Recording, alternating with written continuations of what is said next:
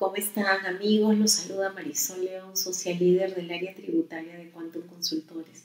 Aquí con ustedes como cada dos semanas para compartir un tema que ha generado muchas consultas de nuestros clientes y suscriptores y es el relativo a la depreciación de los activos fijos que están paralizados eh, durante esta etapa o que han estado durante el estado de emergencia nacional por COVID-19. Para ello debemos de recordar que existen informes de SUNAT referidos al tema, pero que hay que interpretarlos adecuadamente porque no podríamos generalizarlos. ¿sí?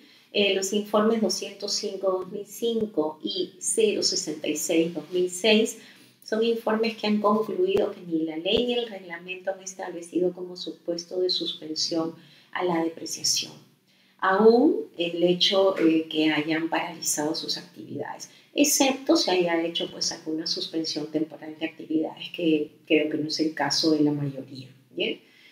Eh, sin embargo, hay que tener en cuenta que toda la depreciación afecta resultados directamente. Está bien que tenga que seguir depreciándolos, ya eso lo dice SUNAT, pero la resolución del Tribunal Fiscal 19413-1-2011 ha indicado claramente que esa depreciación es aceptada aún de activos paralizados, pero como forma parte del proceso de producción, eh, corresponde considerarlo como parte del costo de producción de las existencias.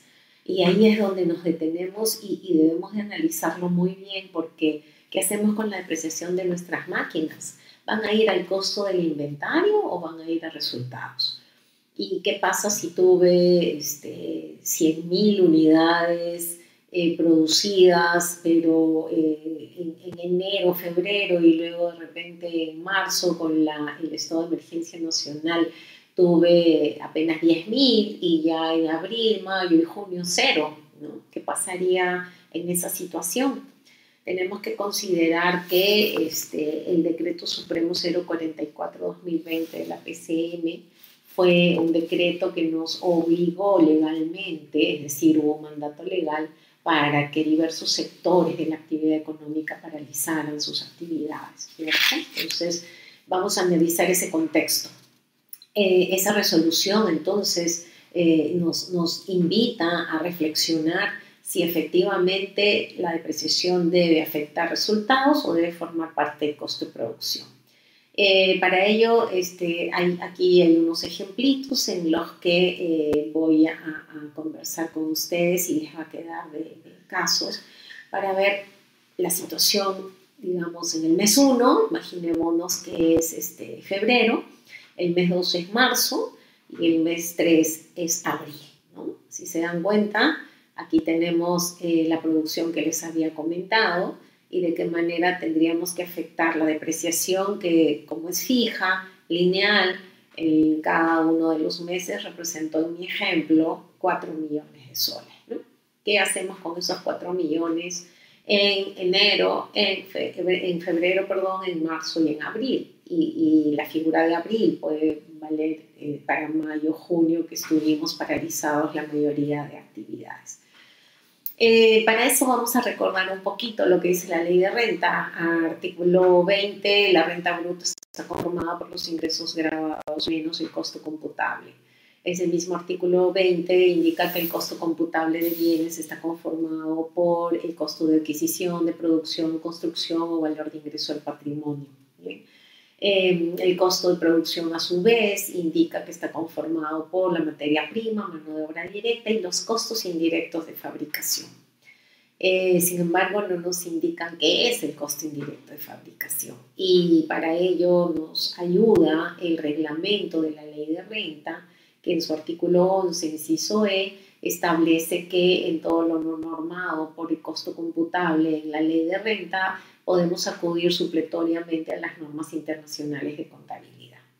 Y siendo aún más específicos, es la primera disposición final del Decreto Supremo 134-2004 EF que estableció que la mención a costo indirecto de fabricación no es otra cosa que la misma a la que se refiere la norma internacional de contabilidad relativa a existencias. Eh, y nosotros conocemos que es la NIC 2, la relativa a inventarios, la que tendría que eh, entonces analizarse para efectos tributarios. Si nos remitimos a la NIC 2 en la parte de costo indirecto de fabricación, es donde encaja perfectamente la depreciación de los activos fijos y eh, lo que indica es que este, esta depreciación, este costo indirecto de fabricación, se tiene que distribuir al costo de producción, pero considerando una capacidad normal de producción, que no es una capacidad instalada, ni son las unidades reales, de producción, sino es lo que se espera conseguir de producción en, en circunstancias normales. Y para ello dice, consideren como el promedio de varios periodos o temporadas, teniendo en cuenta inclusive la etapa de mantenimiento. Entonces, si esto es así, lo que hacemos es utilizar una capacidad normal para asignar ese costo indirecto de fabricación. ¿Y qué, eh, cuál es la capacidad normal? La capacidad normal, recientemente el Tribunal Fiscal en una resolución, la 925-3-2020, eh, estableció el criterio para el caso del costo de producción de una empresa pesquera eh, que, efectivamente es aplicable en la NIC 2, el término capacidad normal.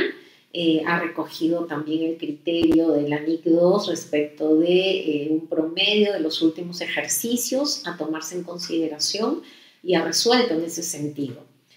paréntesis nos da la tranquilidad efectivamente hay ese análisis porque en este caso la ley tributaria y el reglamento expresamente se refieren a ello, ¿no? Aunque, claro, no voy a discutir aquí el tema de la legalidad, porque fue el reglamento el que incluyó bienes y servicios eh, al margen de esa discusión. Está claro que el tribunal ha tomado este análisis y lo único que nos preocuparía de esta resolución es que ha calificado a la capacidad normal como la, la producción este, tomada en promedio de los últimos años. Entonces, ¿cómo encajamos esto que estamos viviendo al día de hoy? ¿no? Van a haber empresas que han paralizado y siguen paralizadas, muchas de ellas por todo este tiempo. ¿Cómo van a tratar la depreciación de sus activos fijos si están relacionados al proceso productivo? Pues en el ejemplo que les pongo veremos de que en, el mes 1 se absorben, eh, las unidades de producción resultaron siendo idénticas a la capacidad normal, entonces forman parte del costo de producción.